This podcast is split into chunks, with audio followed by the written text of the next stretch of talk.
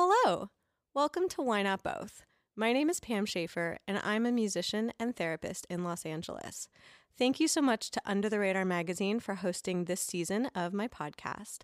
I'm really excited to be interviewing a bunch of musicians and artists about how their multiple passions inform their identity. This week's episode is with Kate Nash, who is absolutely fantastic, so I'm really excited to share it with you. She very graciously came to my friend's house in Silver Lake, where we often co-work. So in this episode, you'll get to hear basically what it's like hanging out in the living room with me, my friends, and Kate Nash. If you like this episode and want to hear more, please make sure to like and subscribe to us on your preferred podcast platform, and check us out on social media. We are at W N B, the podcast, on Instagram and on Twitter. Thanks again, and hope you enjoy the interview. Full moon? Is yeah, full last moon? full moon of the decade. twelve twelve at, on the twelfth of the twelfth. So is that why everyone's oh, yeah, going bonkers? twelve, twelve mm-hmm. yeah. Yeah. Yeah. Full moon in general. Yeah. That's why everything's extra zesty. Yeah. Amazing. Slash terrifying. Yeah. Okay. We're all good. On that note, welcome to Why Not Both. Hi.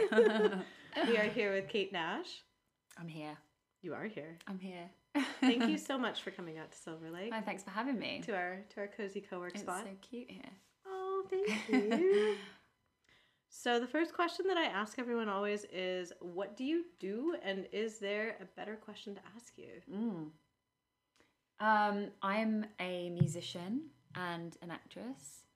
Um, I yeah. What do you do is such a weird question, isn't it? Because I feel like when I'm in out in a social situation and someone asks, "What do you do?" Yeah, it feels really natural to want to ask someone that because you're interested. But when you get asked it, you feel it, there's times when it can almost feel like you're being attacked.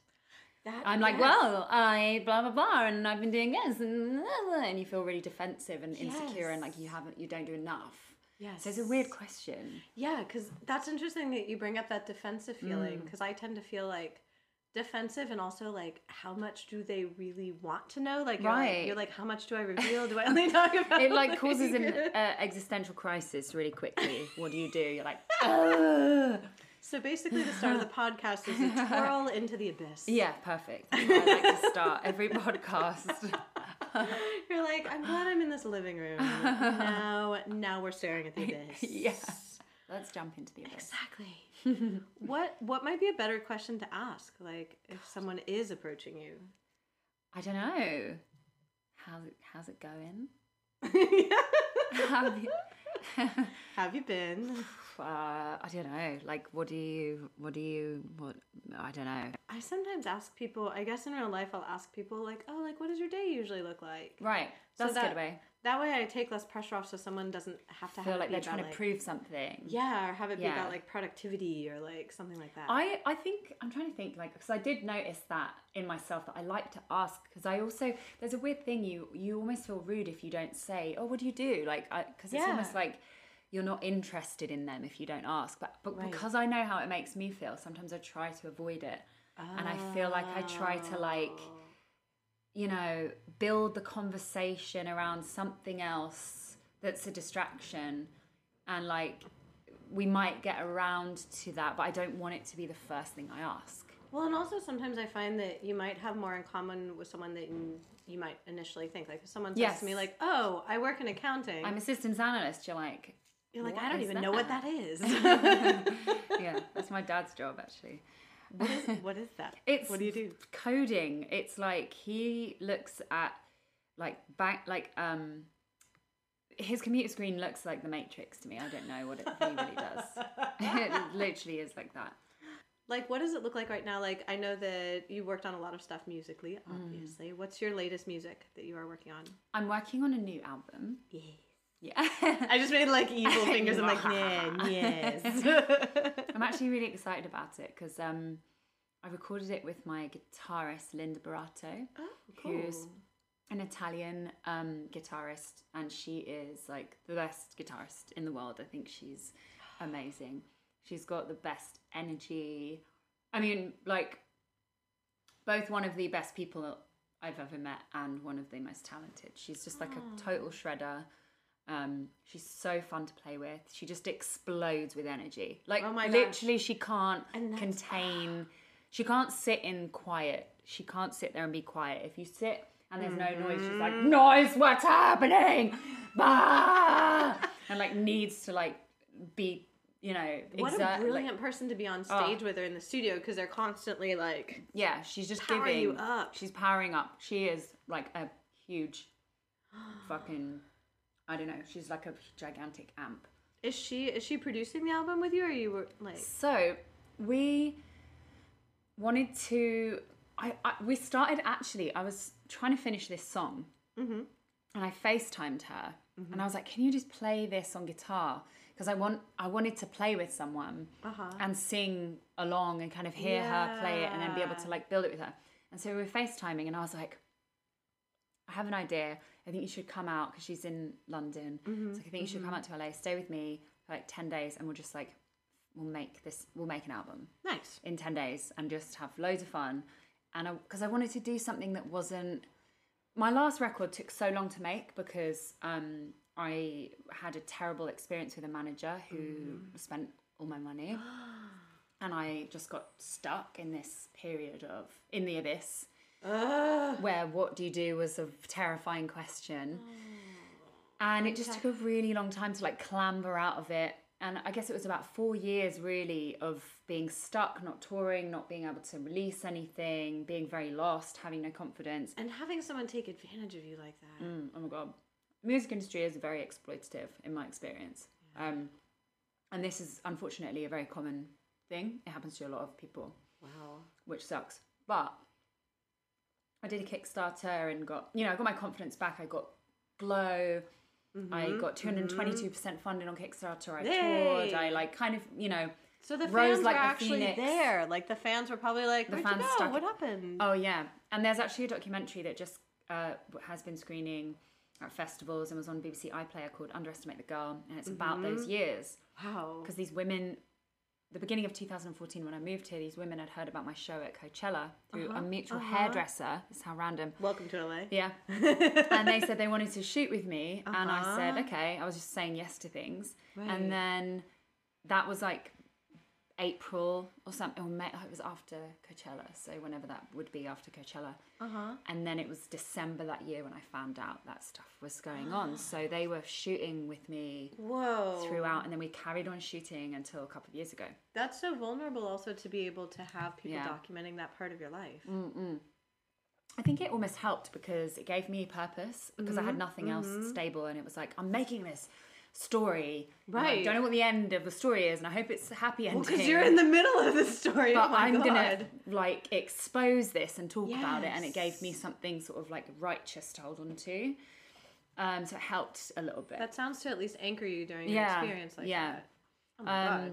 So why did I talk about that? I can't remember. Um, because that's the nature of this podcast. What were we talking about?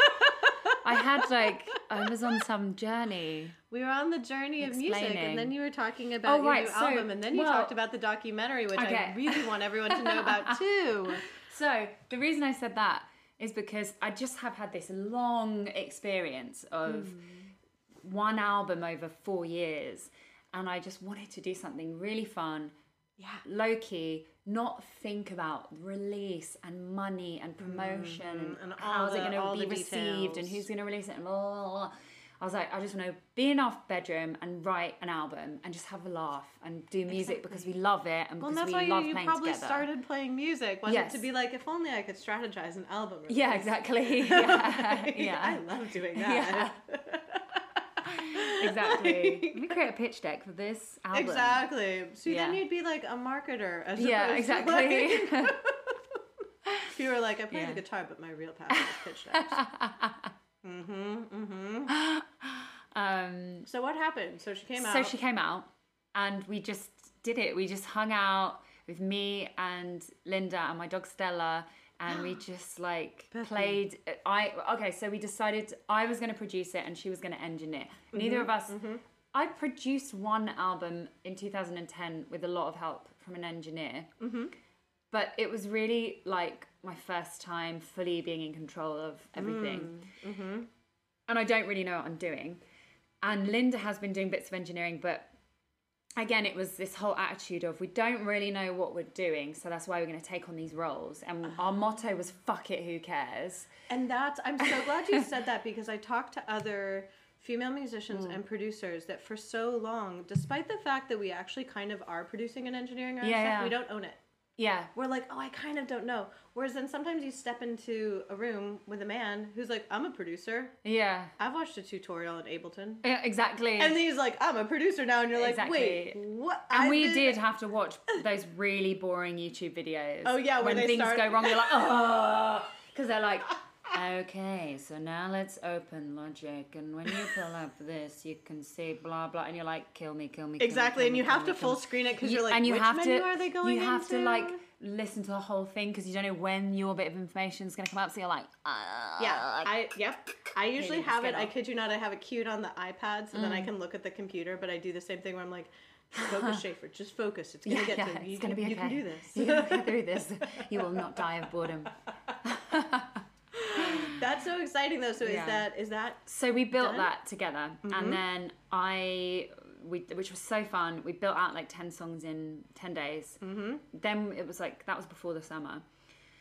Then over the summer I shot a movie and was touring, so it was very busy and like very oh back God. And forth. Yeah. And so it all kind of got put on hold. Mm-hmm. And then I came back and have just been finishing it, and it's yeah. like done. So I'm really excited about it.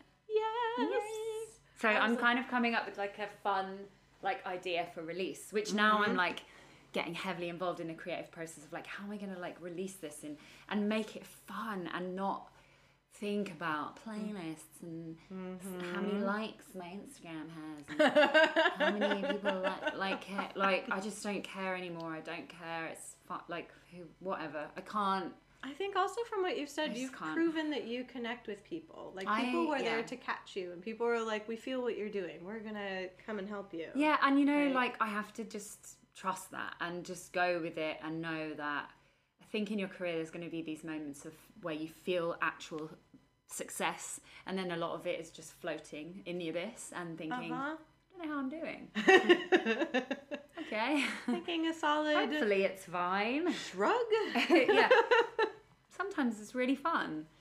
Yeah. And, and and I think that's why playing live is so great, because when you're playing live, you feel this tangible thing, and live music is where you can see your audience right in front of you. Exactly. You, you get you know you're having an feedback. Effect on people because you physically see it, because mm-hmm. they come up to you mm-hmm. afterwards, they tell you, they buy your merch, they've bought a ticket to be there. Exactly. They're like screaming and cheering and happy, or listening intently and like sharing. And, and I think that when you tour, you feel, although you feel tired and a wreck in many ways, you feel solid and happy and like you're on a, a train that's actually on a track. Yes. Whereas the rest of the time you're just on a train that's like kind of wibbly like, train. What's happening? Is this a train? Are we in the channel? Yeah. It's very dark. Yeah. like... Yeah. Oh wait, this is a cardboard box and yeah. this isn't a train at all. Let me get out of this. Why have I been in here? Why am I in this? Why box? Didn't I tell me this was not a train? Damn. Has wheels painted Can't on it. Can't believe that summer. Happened again. Happens every other yeah. Tuesday. It's terrible. Yeah. I was yeah. wondering, I was like, so you get that immediate feedback with like live music. When yeah. you're doing acting, how best do you get feedback for that? Because that's like a whole other area of your life. Yeah, yeah. Um, I think it's a different experience, and um, I receive it all in a different way. Music is very instant when you're doing a live show, and you are... I am the, to go back to the train, I'm the train driver. Mm-hmm. Or sometimes I use a, a pie. Like when I'm doing music, I'm I'm the baker of the pie. I'm making my pie. Got it. I'm putting everything You're together. You're in the pie I'm shop. Putting, yeah, I'm this. Like, okay, I've got to make this pie. And then when I'm acting, I'm like a, an ingredient in the pie. Oh. And someone else is making the pie, and I get to be the cherry filling, or oh. like, you know... some flour or whatever it is. Zesty rhubarb in there. Baking powder. I don't know why I just um, called it zesty rhubarb. um, or zesty rhubarb. You're My sure alter ego, with... zesty rhubarb.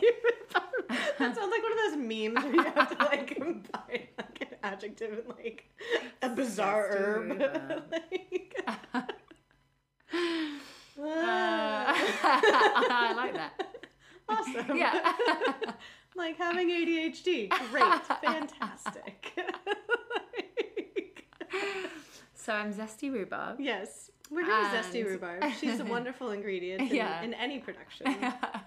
That's so cool, though, that you um, get to bring, like, other people's visions yeah, to life exactly. in that way. And you do a lot of, like, it almost feels studious because mm. a lot of it is reading and writing and, um, you know, creating things by yourself that no one is ever going to know about. Right. You know, that's kind of the fun thing about acting is the things that you put into your character can be completely secret. Ooh. And, you, you know, you've, you've, you've been studying this human and you're studying...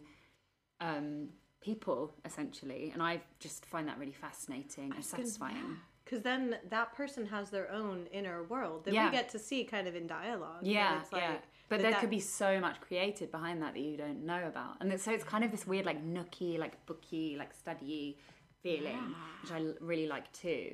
And then I'm so lucky because I work on a show where there's fifteen women who yes. do actually. Give you response and support and excitement about performance. You know, when we're on set with Glow, if people do something, everyone's like, that was awesome. That was so funny. You're like, oh. You're like, yes. Yeah, they're like, uh, cut. And everyone's like, that was so good. Like, it's so... That's supportive. So heartening to know, because it's like, yeah. I, uh, speaking of A D H D, will sometimes watch television, but sometimes forget it's on and wander away. Mm-hmm, mm-hmm. Whereas when I... I was like, oh, I'm going to be interviewing Kate. Yeah. I should watch Glow. Yeah. I actually, like, it made me sit and watch it. And oh, I think cool. that that might be why, is that mm-hmm. when I was watching the interpersonal dynamics of the characters, you yeah. can tell that people do have that inner world going on. Yeah. Because sometimes if you're watching something yeah, where, yeah, yeah. where people are either not playing to a stereotype, that's the wrong way to put it, but it's like playing to a type or playing kind mm-hmm. of shallow, mm-hmm. you're kind of like, oh, okay. Yeah. Whereas that was really gripping because there's so much of the characters that's, like, not said. Yeah. They're like, oh, oh I'm going to pay attention. Yeah, yeah, yeah, yeah. Yeah. Yeah, I think everyone is so talented on the show and brings these surprising things to yeah. the table. And and also we learned to wrestle together. So we'd already been in each other's crotches a hundred times. And that's like one does. Unusual. And I think that it really, you can it's see a, that. It's a team building you exercise. You can see how much time we've spent in each other's crotches. Well, because you're physically, you have to be... I like, like to think. And now, another abyss. A different kind of abyss. A different kind of abyss. Zesty Rhubarb. Like, it's so like, because the physical rapport for that role, you yeah. really do have to be like, you all, trust all, each other. In each other and trust each other because yeah. you're literally... That's also interesting yeah. that the starting episodes are that you're, quote, learning to wrestle. Yeah. After you've already, quote, learned to wrestle. We had to go back. I'm they like, told us oh. we had to, for the first episode, kind of erase some of the stuff that we'd learned for the physical performances so that we were worse because we'd gotten good by it. We did a month's oh, training. Oh, so that way you had to, well, that's we had actually... to go back a little bit. That's honestly good, because then you'd learn how to, like, how to fall and how to, yeah, like, yeah. things like that. Yeah. Yeah. Yeah, and, and, um... And I think that that bond has just carried us something, there's something special, so special about that physical bond. Yeah. You know, doing stuff that we didn't know how to do, that we fail at, that we, we could hurt ourselves doing, mm-hmm. that we have to protect mm-hmm. each other during, quite seriously. Um, I think that creates something really special. And I know that's really oh. unique. You know, that's not what I'm going to get on every single thing I work on. Especially such like an ensemble cast oh where it's God. Like then everyone exactly. really gets to bond like that. The truest ensemble. Some might say we should have won a couple of awards. One might... As an ensemble. Say. One might wonder... Who has been nominated for Best Ensemble this year and, and ask why? Not why me, not? But why not the ensemble? Look, I love I love We the... are yes. a fucking ensemble. All right, we yes. we learned to wrestle. fifteen women. One was a professional wrestler who has helped us, like we've like bonded together. Oh. The rest of us didn't know. Kira never acted. We're a fucking ensemble. We are the ensemble. I wish everyone could see the like intensity of the like whoosh, you're like in it to win it right I now. I just think like fuck everyone else. Like the mic just melted. Are awesome. Like like I said, I think you're awesome. I I, I will literally forget that a television is on and yeah. walk into another room, and this actually had me. I was sitting on this very couch. You can't ignore something that yeah. iconic. I mean. Yeah. I was just like, I was sitting here and I, I found myself, I I was like, wow, I am sitting through multiple episodes. That's so cool. They're also I, like, I think really well made because they're thirty minutes, but it doesn't feel, you watch it, you can watch it really easily and quickly, mm-hmm, but you mm-hmm. there's depth in every episode. You yes. know, it's not rushed yes. and like cheap. It's, it's still so much depth even though we have short episodes, which I it think feels like it always, it, like the, because I watched most of the first season and mm. it felt like it like, it hit different beats and it hit them at the right pacing, mm. but at the end you still wanted to learn more. You weren't like, oh, it's resolved, I don't have to go on to yeah, the next yeah, one. Yeah. You're like, oh, that did hit those points, but I'm curious about what happens What's gonna next. What's going to happen now? Exactly. Oh, me too. I was just like, that's so much fun, because then like, what's it, was this the first time you've acted on something where you did get to kind of be with that character yeah, for so long? Yeah, one hundred percent. It's like I've only done a couple of indie things before. Yeah. Rhonda's the first character I've really developed and fit into her skin so comfortably and mm-hmm. become. And she's positively impacted my life. And I've been able to be with her for three, going on four years. So yeah. that's so cool. And I think one of the best experiences you could hope to have as an actor is develop a character for that long and like yeah. you know, and be enjoying it so much. I was just you know? thinking, I was like, because I mean, at least writing music, I'm sure it comes from different parts of yourself and your experience, but acting like that, it's like you get to hang out with your your own like bestie, but your bestie's also you. It's so weird because psychologically it's taught me some stuff that I didn't realize, that you know, Rhonda's this very, she doesn't She doesn't think like me in many mm. ways, and she's freer than me in some ways.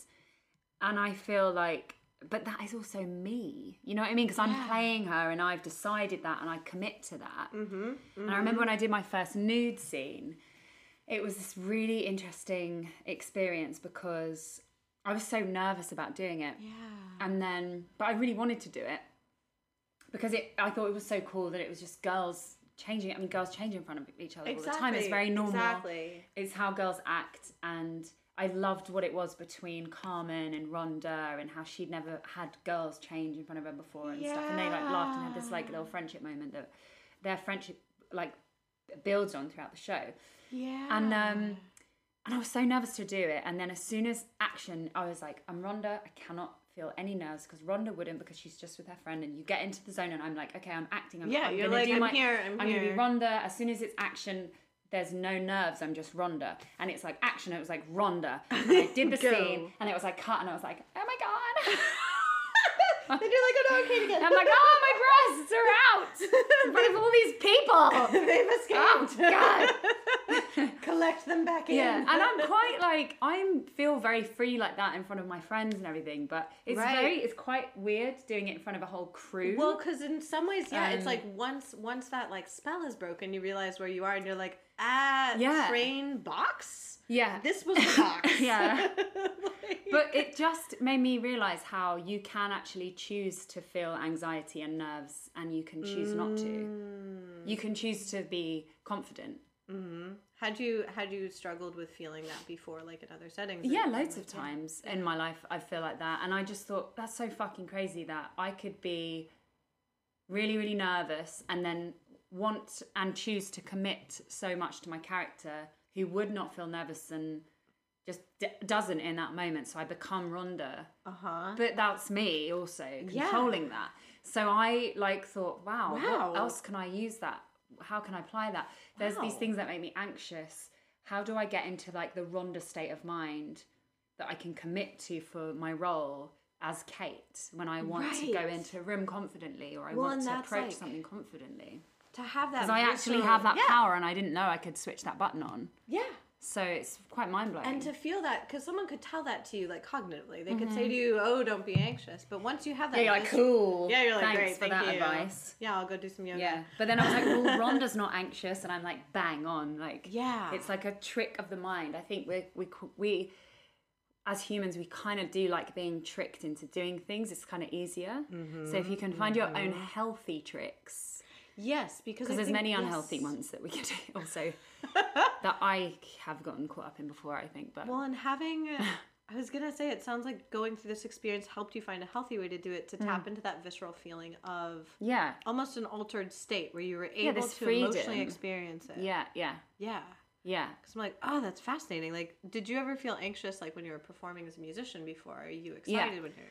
I get anxious before every single gig. I get really, mm-hmm. really scared. Mm-hmm. And I used to be scared on stage a bit, but I'm at the point, and have been for a while, where now I just get insane nerves before. But as soon as I walk out, it's no, like, it's I'm in the zone. And I think it's the adrenaline rush, you know. Oh. I, t- I trust that it is, but still, every time I...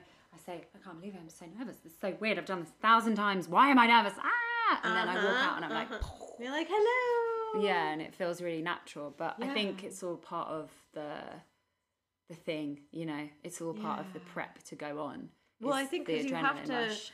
Yeah, because in order to perform, you have to tap into so much of yourself. Mm-hmm. You have to be larger than mm-hmm. yourself. Yeah. So, and you have all this energy like waiting to be released that's mm-hmm. kind of flying around mm-hmm. like like fairies in your chest. You're like, oh my god, oh my god, oh my god, I'm gonna get on now. Get me on, get me on, get me on. I like that your little hairband was like, like little, the fairies like, are in that hair ten A just going. Ah. Where I was curious, I was like, where has Rhonda's new superpower like helped you out? I was just like, that sounds really useful to know, know that you're like, I know I can go in and like be confident. I think. Honestly, wrestling as well is part mm-hmm. of that, and being around all these women that have been so supportive, and we lift each other up so much. Yeah. And I think we kind of challenge each other in different ways, and I've just learned to accept all these differences on set around each other for like fourteen hours a day. Yeah. And I think I definitely carry a different level of confidence because of that, mm-hmm. about, you know, what I'm doing and, and who I am, and that I... can do these things that I yeah. never thought I could do. These wrestling moves. Yes. I never thought I would be able to do that stuff. Had you, I was going to say it's such an unusual role in that way. Mm. That not only does it have like, the emotional depth, and as we talked about, the ensemble depth. Best ensemble Best depth. Best ensemble depth.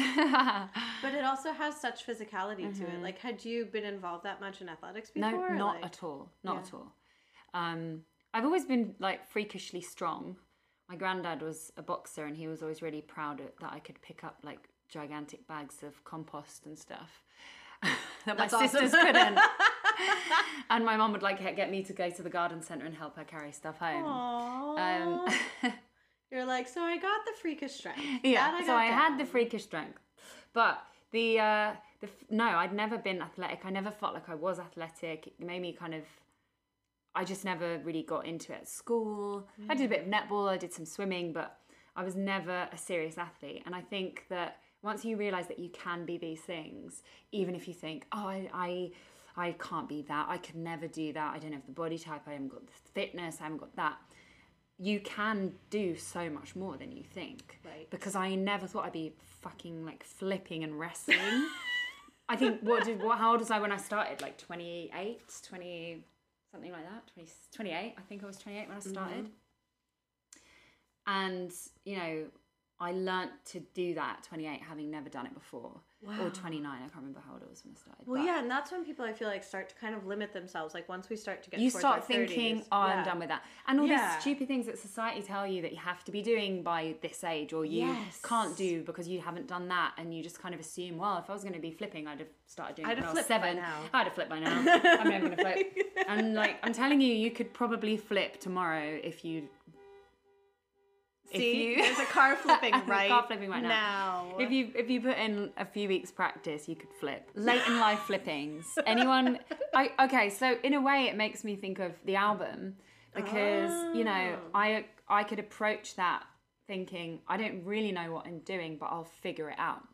There you and go. I've had this conversation uh, conversation with Chavo Guerrero, who's a world famous wrestler, who's mm-hmm. one of the wrestlers that well, he's the wrestler that teaches us how to wrestle on, oh. alongside our um, these two amazing, incredible stunt women. And Chavo says that, you know, because he's always wrestled, he kind of like learns how to figure this stuff out that he thinks, oh, I don't know how to do that, and then proves that he can do it. So he says, you know, I, I can apply that to anything. He's like, when something breaks, in like the laundry in the house, he'll just mm-hmm. like figure out how to fix it, because mm-hmm. you actually can figure a lot of this stuff out, you right. know? And I think that kind of helped me just go into the album and think, and just approach lots of things in life thinking, I can figure this out. I love that, and especially with then the attitude of like, I don't, I can choose something other than anxiety or fear. Yeah. That you're like, not only do I have yeah. the resource to figure this out, but I don't have to beat myself up about it. I can yeah. just do it. And sometimes you can't do that on your own, you know. The anxiety, fear thing can creep in, and you might need someone to help ground you a little bit. Yeah. To go, okay, like you need to just breathe and stop and stop catastrophizing and panicking and all of that. And I think there's no shame right. in that. Like no. owning it and just being like, oh, I need to reach out to someone and actually. Exactly. So you were talking about that on this album, you were just like, no, I'm just going to do the thing. And then we were talking about that there's no shame in reaching out for help with said thing. Mm-hmm, mm-hmm. Yeah. So. Yeah. I mean, I feel like that sort of went into the album, and me and Linda, we just had loads of fun. I mean, it also was just about getting back to enjoying, enjoying music. Yeah. Because so much yeah. of music now is like frustrating to deal with in terms of, I don't know, how connected it is to social media and imagery and yes. what you have to put out into the world, and how we have, all have to pretend we're like these the coolest fucking people. Well, and I love that you did a documentary that showed explicitly that it's like, we are really cool, but also like we're people. Yeah. It's like there's there's humanity to it. It's yeah, the documentary was really honest, and I was actually quite scared to release it at first, but I'm really glad that it's out because it does show this kind of huge failure. You know, I'm saying that in like quote I was going to say I love your air quotes because I was like, yeah. failure, I don't know. I guess like, the way I think about failure is I'm terrified of it, but it's so instructive. It's just life, isn't it? Like, like things go tits up sometimes. Exactly. That's life. Like, I mean, what are you going to do? You can't really stop that. Exactly. And so you can either embrace it and make a documentary and have people be like, oh yeah, I'm on team, as opposed to be like, oh no, everything's perfect. I also wanted to try and change the industry because it happens so much that I yeah. just think there's something really fucked up about the music industry. It's extremely exploitative. There's no H R department. There's no union active for us. You're like, and I think acting has shown me that I am much more protected in that world. You know, I have really? SAG, I have like H R department. I have people to go to if there's problems or, oh, and oh, it's wow. suddenly this, like, and especially now, you know, in the Me Too movement mm-hmm, and mm-hmm. Time's Up, there's so much on set to protect the act, the actor. And I think, and obviously I'm sure there's still huge problems as there is everywhere, but I feel that like um it's quite amazing to see direct progress from these movements. And yes. in the music industry, what are you going to do? Who are you going to tell? I had never... If your manager fucks you over, you have no one to go to. That's what I was wondering when you had said that. Is no that one. Like I was wondering about your personal resource, uh, recourse, and also then that is remarkable. I hadn't thought of it that way. Of like in acting, you do have structure around you. Whereas yeah. as a musician, mm-hmm. you're right. It's like who. Who do you tell? Do you tell press? Do you tell your right. lawyer? Do you yeah. tell, like, who do you... yeah. Like... And especially, I mean, years ago, I only up until the last few years has, like, in any way the victim been taken seriously and not just, like, even more, like, victimized and ridiculed. Oh, because also, especially I'd imagine as a female artist, people are like, oh, she's hysterical, she's emotional, she's right. an artist, she doesn't know what she's talking about. Yeah, yeah. And it's really easy to throw that around about artists because our lives are so sort of... Um, on they're just not structured, and yeah. so there can be a lot of, and there's a lot of artists with mental health issues, yeah. so there's a lot of vulnerable people, and I think that we need a huge union that actually works for people, because otherwise then it's never going to change. And it's right. this like nighttime activity, live show, there's drugs, there's alcohol, mm-hmm. there's mm-hmm. people taking advantage of vulnerable people in lots of different ways, yes. whether it's the promoter or the, the label or the manager or whoever, yes. and you know, not everybody's guilty. There's plenty of good people out there, but in in a on a whole, most people, most artists that I know, have been fucked over by the industry. Yeah, either in one huge way or multiple times throughout their career. That is most artists that I know, and, and I hate that it's lot. Like that's an. Um, as you're speaking of this, I think of other artists I know, and I. I can't think of one person that hasn't had an. an experience like that. Yeah. Like yours was extreme of a manager taking all your money, yeah, which yeah. is like horrifying. Yeah. But the more you're talking about it, because at first when you brought it up, I was just like, oh gosh, yeah, that's bad. And then I thought about it and I was like, yeah, I actually don't know anyone that that hasn't happened to happened to yeah. as I was scanning through my brain, and I was yeah. just like, I know that I want to look at the best of things, and so that's probably why, like, yeah, I, I block it out. Yeah, and where do you go? I mean, yeah. who do you tell? Who cares? People yeah. don't even want to pay for music anymore. There's exactly. little value on what you're producing anyway. Yeah, and if you're not, if you're not making like huge hits, you have limited people still in it, really. There's there's mm-hmm. diehard fans and people that are passionate about their acts, but there's also a huge culture of, if you don't make this a hit right now, then on your first album you're dropped for the next one. I was gonna say, you then know. You're dropped and they earn your masters. And, and I know loads of people that's happened to as yeah. well. Or yeah. people get their albums shelved or mm-hmm. whatever. Like, that's the darkest one. Yeah, and then they one, never I see think. the light of day. Yeah, and it's like, these cunts get to like sit there in front of this talent mm-hmm. and tell them what they like. I remember once having this meeting with this guy, and it was like when I was in sort of this low point. Yeah. And he sat in front of me and he was like, I was having this meeting with him about new music for, you know, his label, and he and he was a guy who had signed my uh, me to my publishing in two thousand seven, and now he worked for this record label. Okay. So I knew him from before, and he said, he sat in front of me and he was like, "Is this what Kate Nash looks like now?" And I was just thinking, like, I don't know what that means. It's kind of like when someone says to you, "Oh, you're wearing that," and you're like, "Yeah, I'm, I'm actually wearing it." I'm gasping because I'm just like, how could someone ever say to you, like, "Are you are you the you now?" And you're like, "Of course I'm the me now." Well, what does it mean? It makes you feel instantly insecure because yes. they're basically saying, it's like they're saying they don't get it, or they don't like it, or they don't think it's good enough, and they're or kind that of you were better you. before, and what happened to you, was this a decline? Was yeah. this a like? Ugh. And it was this sort of ugh. I almost had to be committed to what I was now, and he's like, "Oh, are you going to like make you know? Is this it now? Is this what it's going to be like now?" And I'm like, I don't fucking know what I'm going to do. And first of all, I don't have to commit to you or yeah. anyone permanent. I don't have to promise you anything. Like, also, he should be honored to have the Kate Nash now. But it's like, like these the guys are sitting there wanting their paycheck. Wow. And they're worried about getting fired because they're not getting anything to work because people aren't buying music. Right. So the industry's completely reshaped, but it's still the fucking archaic structure which hasn't re- reformed. Well, and also it hinges so it doesn't work. Artists, so why would they... It doesn't work. So people yeah. keep like skipping from job to job. And ironically, ugh. You know, I'm thinking... Is this what you look like now? You signed me to my publishing deal. You used to be the head of this publishing company. Now you're working for this record label. And by the way, mm. I didn't sign to him, and he doesn't work for that fucking label anymore anyway. Because he probably bounced to another job. And he wouldn't give a fuck if he did sign me and then moved to another job and just left me at the label. And that's what happens to artists. They get signed by someone and then they quit their job. And it's yeah, like, and then you don't have your connection at the label. Yeah, and then, and then no, no one knows cares where you are, and you get shuffled around. And, and they keep telling all these artists, yeah. find your sound, find your sound. And it's like, what does that even mean? It doesn't mean anything. Right. You're just... scared, and you want art- artists to sound literally like other artists so that you can feel like it's a guaranteed hit, which is hilarious because the second you do that, that's when it's not a guaranteed hit, right? Although for like, some sausage factory some part of the sausage factory does work, but it I doesn't work like, for everyone. I was gonna say it, it seems like it works now in kind of that like almost like how Spotify created new genres essentially, yeah, yeah, yeah, yeah, yeah. where there's like that kind of like one of my friends dubbed it like wallpaper music that they keep it's coming a, up it's with like, like I call it like pop physique playlists. Yeah, where it's genre. Like it has its role where that's like what mm. plays in the background of a car commercial or yeah, like a yeah. spin class where that's like yeah. it's the music for that, but the people that are connecting to that aren't connecting to an individual artist. Yeah, like that's why I think of like Billie Eilish where it's like people are connecting to her because she didn't yeah. sound like... I have a friend who works at a label who found an artist that she thought was so talented, wrote yeah. her own songs, was a singer, a great voice, like great talent obviously, and the she brought it to like the head of her label and he's like, well, you know, she's got a great voice and great songs, but what do I what am I going to do with that?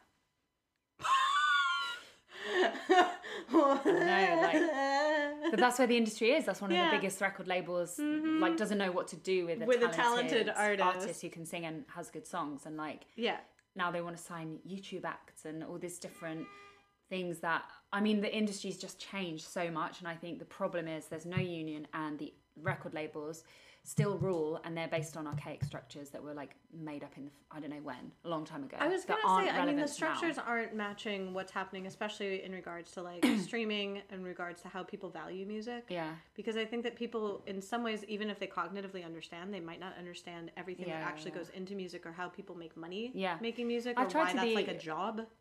I've tried to be open with fans, too, like, explaining that you know, how I can raise one hundred fifty grand to make an album, and it doesn't go very far. Right. You know, it's like right. when I when I'm paying people, I'm paying all the musicians on the record. I'm paying three grand per track per producer, seven hundred pound, seven hundred dollars mm-hmm. for like mixing, seven hundred for mastering on each yeah. track. You times that by ten. Mm-hmm. Where's that? Then you get three grand a month for a publicist. Then it's yep. three grand per track if you want to go to radio, which doesn't even guarantee you anything exactly. at all. Exactly. But exactly. like you run out of money really fast. Then you have to pay the artist, the photographer, mm-hmm. the like graphic. Music video. Yeah, it was like which everyone does on an producer. Extreme budget anyway. So uh-huh. no one's really getting paid loads of money anyway. Uh-huh. But it's like.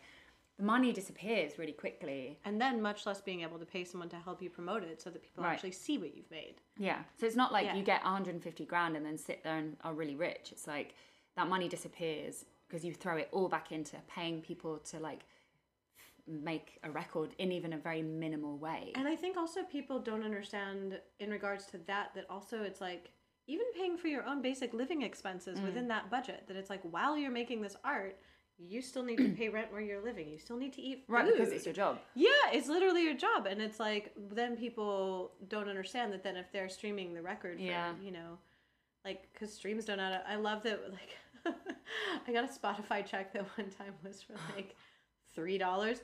And I look and I was just like, wow, that's like thousands and thousands of plays add to, like, three dollars. So You, you know what I heard like, recently? What? Sorry, I just interrupted oh, what oh you were saying. Oh, my God, no, go on. No, I heard that. All the like extra money in Spotify that doesn't get collected mm-hmm. by artists that either they haven't been able to they haven't been able to find or contact, or you know haven't collected it, at the end of the year it gets given to like the top ten streaming artists. They're like no diss on these I don't artists, know that but that's... they're like the last people who would need that. I mean, I haven't fact checked that, but it came from a very reliable source wow. who is like really with it about all that stuff. But there's all these weird like things like that that are happening where you're where you're just thinking like. How, like, so many people just can't continue this. It's not sustainable. Well, and I feel like also then people feel shame when they take on jobs outside of music, especially. Yeah. Like, people feel ashamed of having a day job. Yeah, I had to take on another right. job. I yeah. worked at Meltdown Comics. I love Hollywood. Meltdown. Yeah. I miss Meltdown. I know, it's so sad that it's gone. Oh, what did yeah. you do at Meltdown? I worked on a live streaming um, show that was like a shopping channel for geeks. Oh my God, that, that's actually and kind sold of amazing. Star Wars jewelry and stuff like that.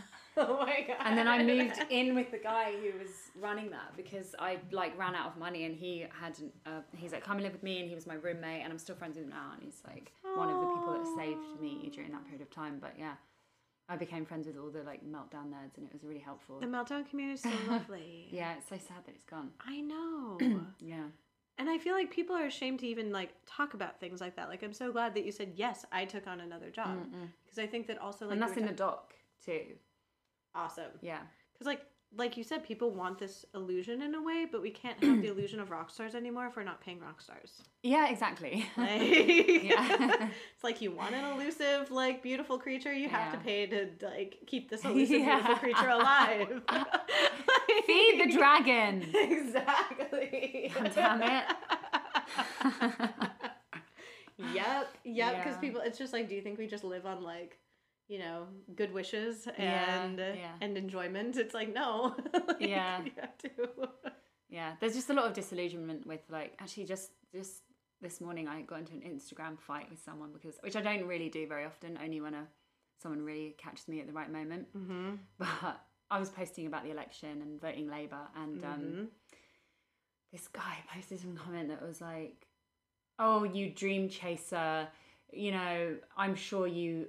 you get the some tax fiddle thing anyway. What? Blah, blah, blah. And I just kind of replied, you know, winding him up and joking back, saying, oh, yeah, I play the tax fiddle at every show.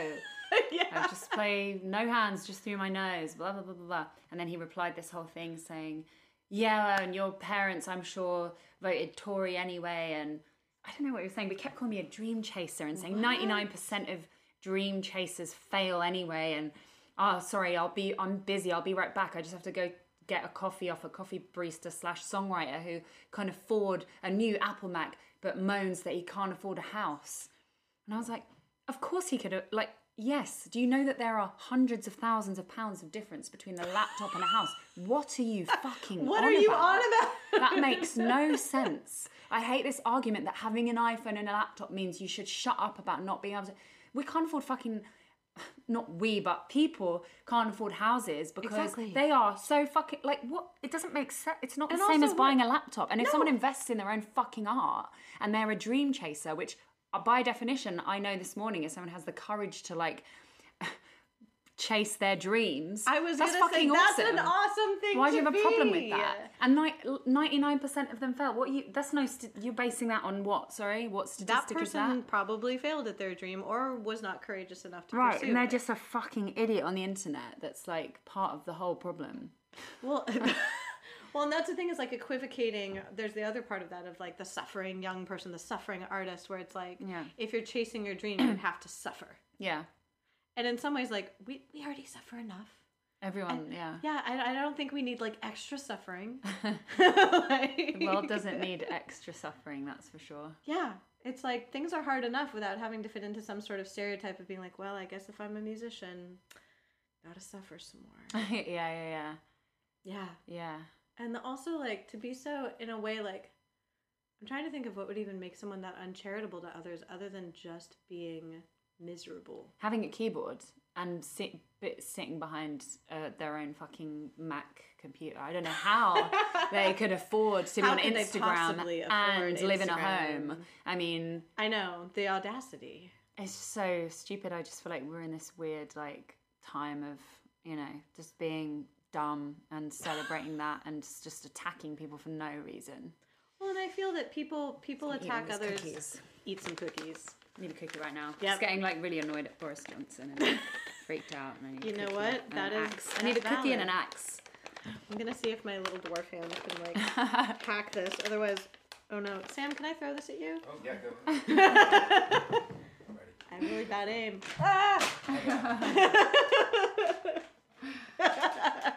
It's weird, like, angles. This is upsetting. Um, oh. Hey! I looked up the... The Virgo moon will get... Look at that. Oh! Nutty's on it. Tearing it with his moon. teeth. You got, like, feral on there. I looked up the royalty thing, by the way. What? Uh, Spotify. Oh. Claimed royalty. Yes. Yeah. Um, is that true? What, so what it looks like, and this is with the Thank you, Naughty. most recent copyright law yeah. that went into effect. Yeah. Um, mm. If the royalties haven't been distributed within three years, right.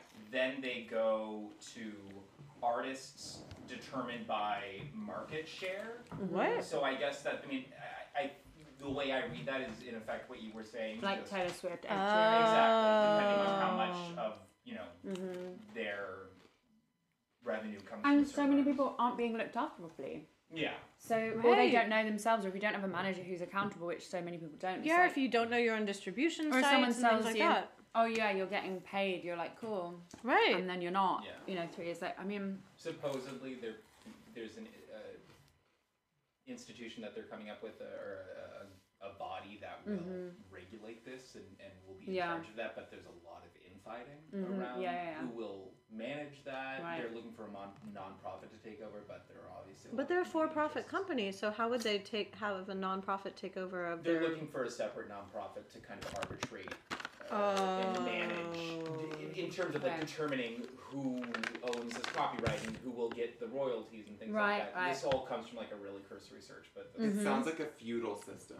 It yeah. really does. I love the research going on, live research. Welcome to having an investigative That's journalist so here. Miss really you, Shmoo. Thank you. Uh, you're welcome. I was wondering also, like, given that the state of the music industry clearly is not working and is exploiting people, what would you want it to look like? Um. I think there should be, like, everyone should be audited regularly, all the time. Mm-hmm. Record labels, publishing companies, and managers. And if they're not on, like, this official list that agree to be audited mm-hmm. by an outside body mm-hmm. every year, then no one signs with them or works with them because they're not trustworthy and they're obviously just going to screw people over. This fills my heart.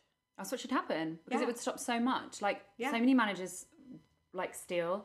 Record labels resist paying people for as long as possible. I have struggled to get like big chunks of money that I earned years ago out of out of like multiple companies before. That's horrible. So then do you have to pursue them or send a you, lawyer after them? My accountant to... pursuing them for a year, you know, like that kind of thing. Like oh, you, God. And most, I think a lot of people end up giving up, or it's obviously something that works. Right. Not most, but a lot of people, I suppose, if you don't have an accountant or if you don't, you know. Well, it takes resource to be able to pursue that exactly. resource. Because you have to have the time, the tenacity. The money. The money to do, to it. do it. And I think that um, if everyone gets audited... You know, they they have to be this like accountable, transparent company or body or person or whatever company. And if they don't, yeah, if they don't agree to be on it, it becomes like an official list of like reputable people in the industry. Because there's no, there isn't that. I was gonna say because like it's all word of mouth or just like what yeah. already exists, and they've already screwed over so many people. Well, and that's what happens. I, I don't know if this happens amongst your circle, but amongst like my circle of musicians, if someone reaches out to us, whether for production, collaboration, anything. Um, we'll all kind of check in with each other and be like, oh, do you know this person? Have you worked with them before? What's yeah, your yeah. experience been? Yeah. Especially when men reach out in regards to production work, especially because right. then you're like, oh, I'm going to be alone in a room with this person. Yeah. Like you want to kind of get yeah. reference. You want to know if you need to bring your axe or not. Exactly. You're like, is this an axe-friendly writing session? Yeah. Is every session an axe-friendly writing session? Like... And having that in regards to the business, like, because people do get exploited, and I think you're very right that then being in the acting world, I hadn't thought of that connection, but it would show you that there are systems in place to keep you from being exploited, at yeah. least financially. And an H R department, someone you can go to and you have a serious issue that could help you source a lawyer if you don't mm-hmm. have a lawyer, if you can't afford a lawyer, mm-hmm. that can help you source, you know, like I think some kind of outside body that just is like... the trusted source for a musician that they go to and they go, this is my problem, this is what I need help doing. Yeah. And you trust this body because they're not just trying to like exploit you for money. Right. Because I think that in a way, like there are kind of like the rights organizations, but those are really only to advocate for getting paid. They're not no, advocating yeah, and for... no one is part of a union that does anything for them. Exactly. It's like all very old fashioned, a lot of the stuff. Exactly. I think there's like a union that exists that just doesn't even accept hip hop as a genre of music. It's like from like the fifties or something. I was gonna say, is this a union of like all white people? I'm sure. It's like, mm-hmm. yeah, because I feel like, I mean, people are accountable kind of through the Whisper Network, and other than that, not really. Yeah. Ugh. So in a way, now you're a musician, an actor, and an advocate. And also, like, who? Sorry, that just made me think. You know, someone there is going, no, we're not going to pay you, or we didn't account for this money, and then it gets chased and figured out by someone else. There's no repercussion for those people. That's also what you know. I was there wondering. Should be. You know, my manager currently works with a huge artist and continues to work and will continue to work and make money. And I think there should also be some kind of like, you get fucking fired, and people go, that's someone I don't want to work with. Like. Yeah. That's someone yeah. who shouldn't be employed and celebrated by the music industry, but... It's know. Like when a lawyer gets debarred. It's kind of like, okay, right. if you can't practice law correctly, if you steal, you take away like, your license. You're not allowed to work in, yeah. Yeah. Like whatever that, the equivalent of that yeah. is. But Or it's just kind of like, again, they're, they're taken off this official safety list, right. audited list. But then if people do choose to work with them, it's kind of like at their you're own on risk. Your own, you're in the Wild West yeah. then. Yeah. But you really should probably try and find someone from the union. I love that idea. Because then you don't have to rely on, because I'm sure that, like, you know, in a way, the people who are working with your former manager are probably like, oh, well, maybe he'll do this to me. Maybe, mm. maybe he won't. Maybe. Maybe they don't know. Yeah. Because I think about, was it Amy Lee from Evanescence that, like, her manager stole an insane amount of money? Oh, my God. I'm sure. Rihanna. Mm-hmm. Leonard Cohen. Mm-hmm. Mm-hmm. Yeah. And it's like, if you don't hear about it, or if mm-hmm. someone is dismissed, if you say, like, oh, this person stole money, and people are like, oh, don't listen to them. They're just the artist. Mm-hmm.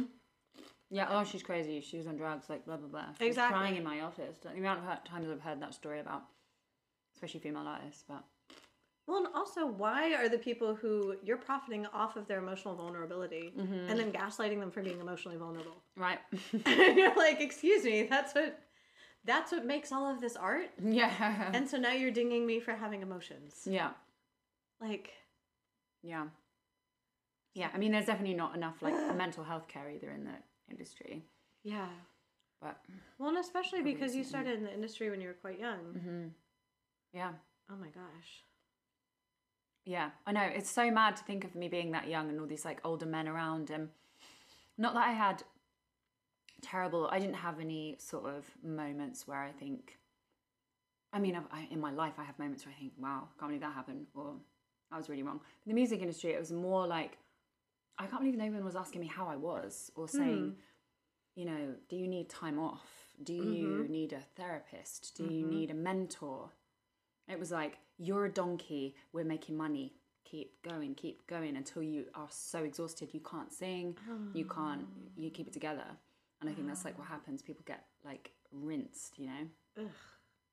Well, and then and the... dropping off fucking bags of drugs to like young people as well. That I've heard about too. Where delivery people, of yeah. like drugs mm-hmm, to mm-hmm. the band at soundcheck, and you're like, you are a grown up. Yeah, giving this to kids. That's fucked up. Yeah, because I'm younger than those people were at the time when I was like seeing that. Wow. And I would never in my life send drugs to like a twenty year old or eighteen year old, or like be trying to get someone like fucked. Wow. I just wouldn't, because I'd be thinking I'm res- more responsible. I'm responsible for them in some way. I just think if there's like a younger vulnerable person, I'm always yes. really super aware that like they're so young, and I'm not trying to intoxicate them. Well, and you were talking about being on set, like feeling that sense of protection from mm-hmm. the people around you and support, as and opposed to this how professional the, the acting industry is too. Yeah. Like in the music industry, you're encouraged to be unprofessional. Mm-hmm. It's kind of like the rock star thing, you know, exactly. like be fucked up, be on drugs, drink. You know, but somehow stay on top of a record label to pay you all your money. Mm-hmm. Yeah, yeah, exactly. Like, and you're like, excuse me, what? Yeah. Like, mm-hmm. ugh. Because, yeah. yeah, I think that one of the great things about music is that you can, in a way, you can explore that kind of darkness, but you don't have to live that darkness. Yeah. Yeah. Like, you can have protections against that darkness, but it sounds like they encourage it in a way. I think so. I think yeah. they definitely... have I've seen that in my experience whenever that was going on for me. It's like two thousand seven, two thousand eight. Mm-hmm. But I do think I will say, like, on a positive, to sort of, you know, end it on a positive note, that young people are really savvy, and I do feel like there's less culture of that going on, because I yeah. think young people are sort of just more savvy than they they just keep getting more street smart or something. I they do seem feel... a bit more like less inclined to be wanting to.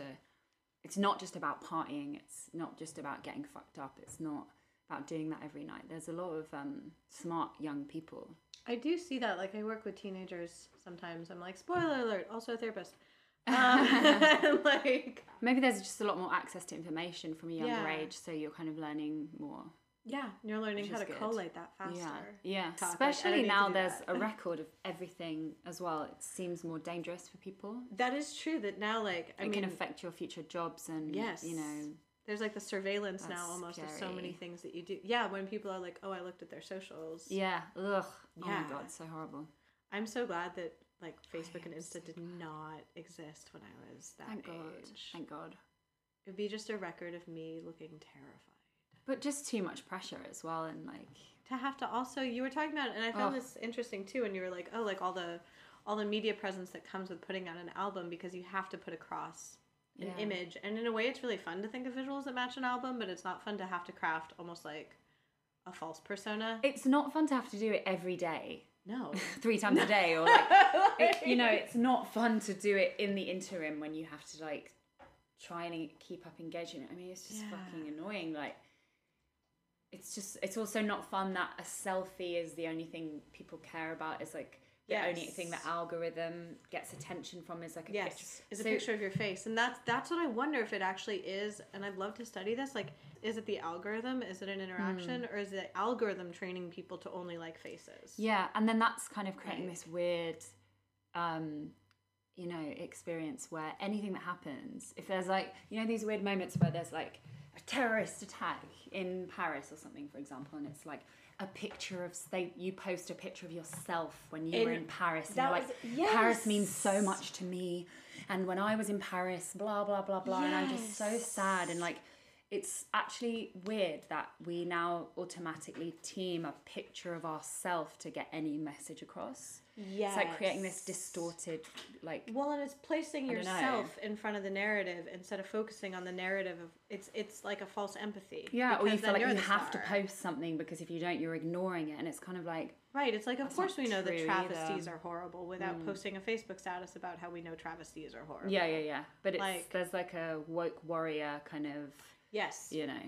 Yes. Um, when you said that, it reminded me of like with like Notre Dame that everyone started posting their selfies with yeah. Notre Dame, and you're like, yes, we know lots of it's people like have idiocracy. Been at Notre Dame. It's yeah. like a joke. Like, it's yeah. so weird. Yeah, and it's you're so like, weird. And especially when you're juggling, I meant to ask you like, I was like, you're juggling a lot of things, especially like emotionally juggling, having to do like being a character consistently as well as then being you as a musician. Mm. Like. How, what's your downtime? Like, do you have downtime? I don't have a lot of downtime, but I also have two dogs. Yay! I have a dog, and we just rescued another dog. A puppy husky that was running in the road. What? I think there's some weird shitty breeder that lives near me because I've rescued two huskies within the month. No. And one, I mean, I'm glad you rescued them, but also yeah. like... But now we've taken on this second dog. And um, and in general, my dog, Stella, who I rescued when I first came here... Like off both of them I've gotten off the street, and um, I just find that is really important. Um, I mean, I like I do like to take on multiple projects at one time mm-hmm. because I just like I enjoy that. I love being busy. I love creating. I love working. So I de- I tend to like take on a lot. Mm-hmm. Um, and then in the sort of interim periods, you know, I I have a dog, puppies, and that's a lot of work as well. Uh-huh. And there's just always stuff to to be kind of, I just feel there's always something going on, you know, it's uh-huh. like, I don't know, like what, what my daily, you know, if you we were saying before, like what does your day yeah, look what like? Does your it's day like, look like very varied from, get today I like got up, worked out, walked the dogs, trained the new puppy, came here, doing a podcast, going to my managers later, uh-huh. working on a pitch deck, like there's different things going on.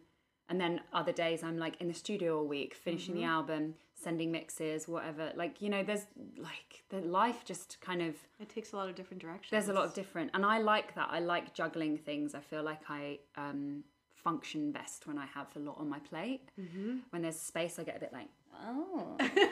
I'm the same way where when someone's I'll get like, really delayed doing this then. And yes. Like, there's always a way to like fill that space. If you do have that space, like when someone's like, oh, you know, like sit and do nothing. I actually sometimes need to practice doing that. Yeah, yeah, yeah. Like definitely. It's like. I'm, and I and I like doing, I like watching T V and I like cooking and I feel like I have like managed to get myself to also like these grounded things from picking up dog shit yeah. to... doing laundry and like buying groceries and actually cooking, and I'm uh-huh. vegan, so I like think a lot about what I eat mm-hmm. and, and those mm-hmm. things really help me, I think, that build a routine and build stability, which yeah. my life didn't have for my entire adult life up until I was about twenty-eight. It was just yeah. touring, and that's that can put you into these like weird unhealthy patterns where you have to suddenly go. I remember having a, a thought where I, I just realized that this idea of a future that I envision for myself isn't just going to happen. I'm not going to wake up one day and be like... I live in a house or, with a dog. You know, whatever it is that you mm. want, like, it doesn't just come. You have to work for it. And that's obvious to me when it comes to ambition or drive or career. But I was also suddenly aware that my personal life, oh. you know, what do I do in those in-betweens without having a meltdown because I'm not on tour? Or, right. you know, when it's not just doing a million miles an hour. Well, and you were used to being shuffled around and having all that adrenaline and dopamine, go, go, go, yeah. go, go. So it was really hard to not have it. Wow. And I realised I had to learn how to be okay with it, and I had to learn how to create the life that I wanted to have when I wasn't on tour. Because I know how, how to tour. How did you learn how to do that? Because that's, I could imagine. It was very difficult. Yeah, I was going to say. It was like, because you'd been, that really informed like your entire like early adulthood. Yeah. I think like also acting and getting Glow. Mm-hmm. gave me so much discipline mm-hmm. because when I'm on Glow and I have to, my call time's at four a.m. I have to be there at yeah. four a.m. and I was so late for every I mean I still am late for everything, but my life, yes, there's like a discipline that I have to like hammer into myself for Glow that I think has helped me in loads of ways mm-hmm. um, and you know I don't really like I, I don't drink mm-hmm. anymore um, and I'm not sober. I'm not like I, I didn't really have a problem with drinking. I've had a lot of boyfriends that have had addiction problems mm. and I think as musicians we know a lot of addicts yeah, yeah. so I gave up drinking when I started training for Glow mm-hmm. because I wanted to become a serious athlete, and I just like didn't want the sort of a hangover, or like even being hungover and wrestling sounds like a nightmare. That would be a nightmare. Yeah. And also I just thought I want to take this seriously and be really athletic, and I've never done that in my life, so I'm just going to not drink. I'm going to try to be really healthy. And then we started filming, and I just thought, for vanity's sake, I won't drink because my skin will be better. I won't be go. puffy, so that's good. Then it we finished right before Christmas, and I thought, wow, I've never been, I've never done Christmas sober as an adult. Hey. I've done like sober Christmas as a child, but you know, yeah. you drink at Christmas. So it sort of became a little challenge, and I was like, yeah, I'll well, do December alcohol like? free. It was great. Yeah. And I was really enjoying it. I was just actually like, not, I didn't miss it as much as I thought. I was kind of surprised. I was like, oh wow, like I don't, I had a couple of nights where I was like, oh, I'd really like like a glass of wine or something. Mm-hmm. But but I actually felt really good about it. And then I had a tour coming up in February, and I thought, this is really important for me to do this tour with no alcohol, mm-hmm. because this one thing that I do that I care about so much, like that's so associated with alcohol, I need to, it'll be so great to prove to myself like I don't need that. I was going to say, to shift that perspective, to challenge your habit. To yeah. Be like, what's it like? Like I don't need my thing that I do before going on stage, like having a drink to, for confidence. Like yeah. I can just walk out and do that. And yeah. I'd like to prove that to myself. And I did, and I felt good about that. And then I just said, I'll just uh, do a year, because that's kind of epic to like not Amazing. drink for a year. Yes. And then after that, I just said, well, okay, now I actually, I'm really liking this, and I yeah. don't really want to drink again. And if I do, I'll just do it. Like, mm-hmm. If I really want to have a drink one day, like it's not, I'm lucky that my life's not going to fall apart if I have a drink, because yes. I don't have an, I, I'm not an addict. Right. So I'm lucky that I have that. But also like, I really like the clarity and the space. I don't know, it's just something about being really healthy that I really like. Well, and it's, it's so weird. And it, I just like, feel I like good. That. I'm like, why do I like it, like, that? It feels good to feel good.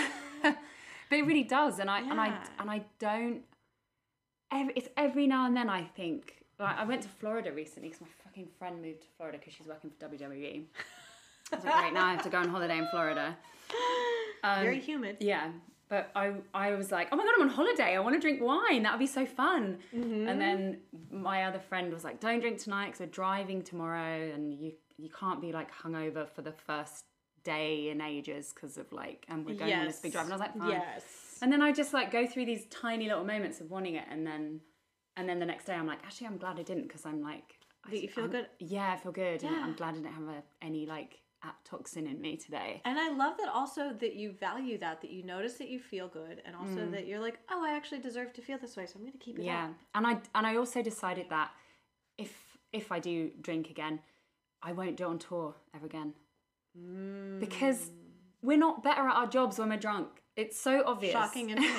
It's so obvious. No one else arrives at work and says, I need a bottle of whiskey, or I need a thingy of beer. Uh-huh. And if you, if I don't get it, I'm gonna fucking kick off. I'll never, I'll never forget. Oh my God, I'll never why are we encouraged to do that? A friend of mine said one time that um, her her partner at the time had, had trouble with meth use, and he's like, well, oh it's just that I have to use it for my job. And she said, you install car radios. Oh my God. Like, yeah. So it's very true. Much like you do not, in fact, yeah. need meth to install a car radio. You don't need alcohol to do. You, and, and I get yeah. people, people have huge confidence issues, yeah. right? But it comes from that. Getting on stage can be really scary, but then it's also learned behaviors. Yes. Like you go on tour with someone and they drink all the time and you're like, cool, mm. we, we party this every is night. What we do. And it does feel like a celebration. And yeah. like there is alcohol around, and I'm going to participate in that because like, why wouldn't you? Right.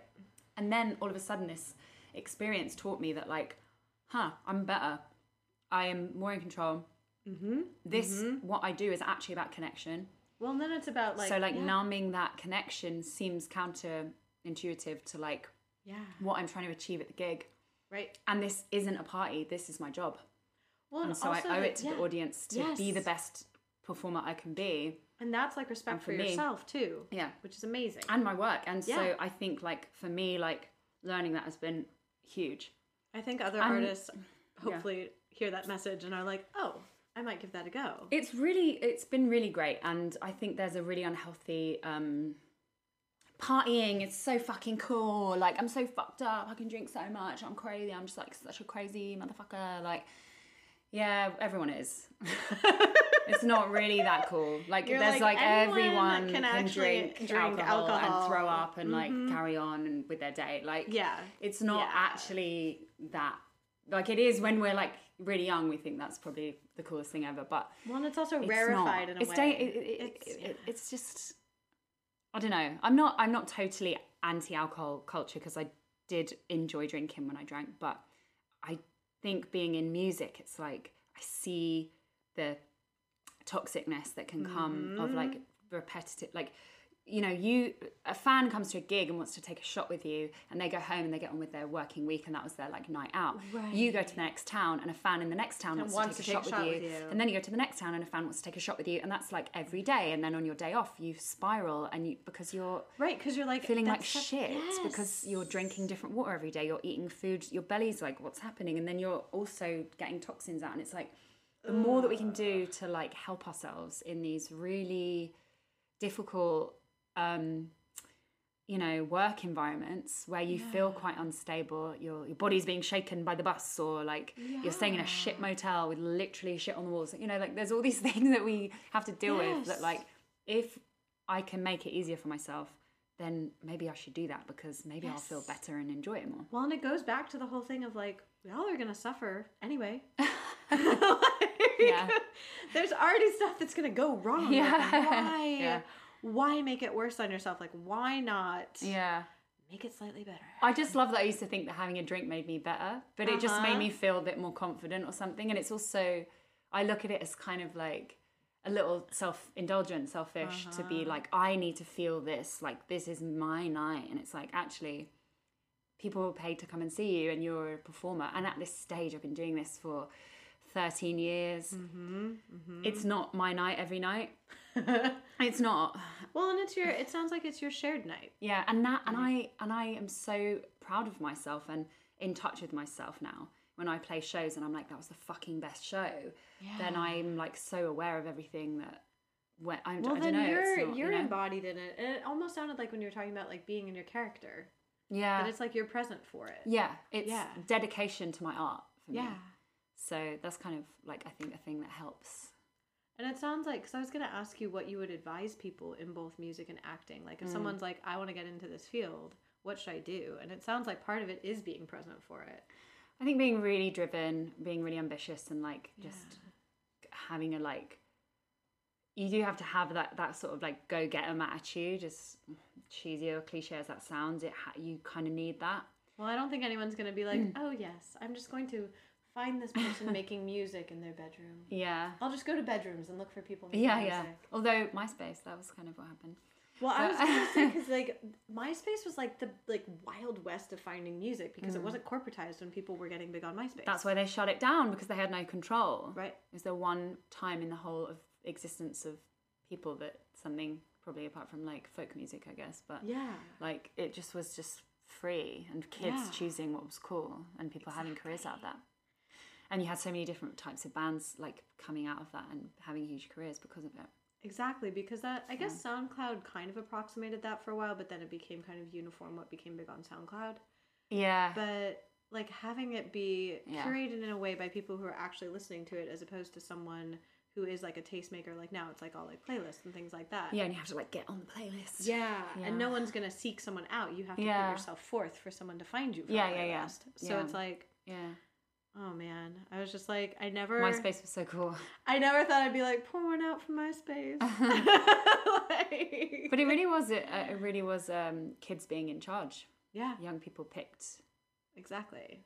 Yeah. Crazy. And it was derided for a way when people became like MySpace famous. Mm-hmm. But I think that it was legitimate, because actually it was fame built on people actually engaging with them. Yeah. Yeah, there was no one in charge like, of that. Yeah, instead of now where it's like you can like buy Instagram likes, you can buy engagement, yeah, no. you can buy like... So stupid and weird.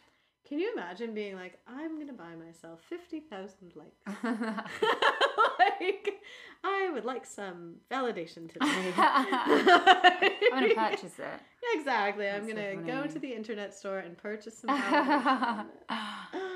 Yeah. Oh my gosh. So yeah, like go-getterness, like what... Yeah, um...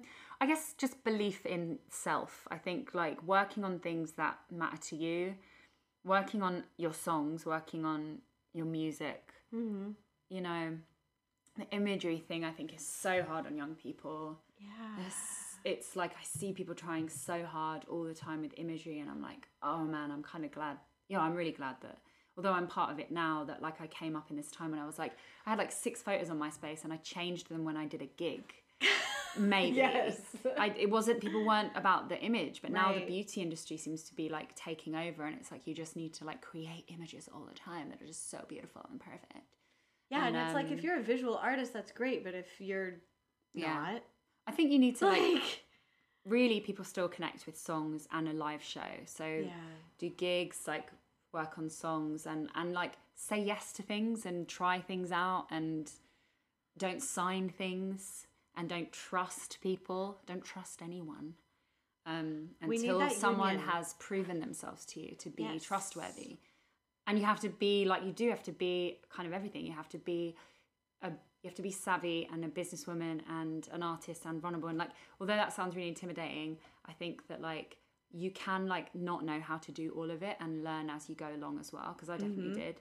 Um, I think being open to learning. Yeah, but just don't get, don't let the bastards get you down. That's what my mum always said to me, and it's like they can't win, they can't win, and you can go through a lot of shit and get back up. There you go. I like that.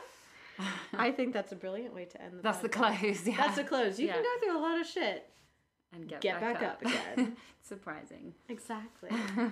Surprising how covered in shit you can be. Right. And still stand. And still and still get back up. You're really weighed down. Yeah. You're thoroughly weighed down by actual shit. And yet you can still stand, believe me. Stand up. Yeah. We've really covered it all in this podcast. Excrement, the abyss. Yeah. There's a crow literally squawking outside. Amazing. Thank you so much for having me. Oh, Kate, thank you so and much for, for joining snacks. us. Yeah. Thank you so much for joining us for this week's episode of Why Not Both. Thank you again to Kate Nash for the fantastic interview, and to Under the Radar Magazine for all of your support. Please make sure to like us and subscribe to us on your preferred podcast platform. And you can find us on social media on Instagram and Twitter. We are at W N B the podcast. Thank you again, and I'm really excited to see you next week.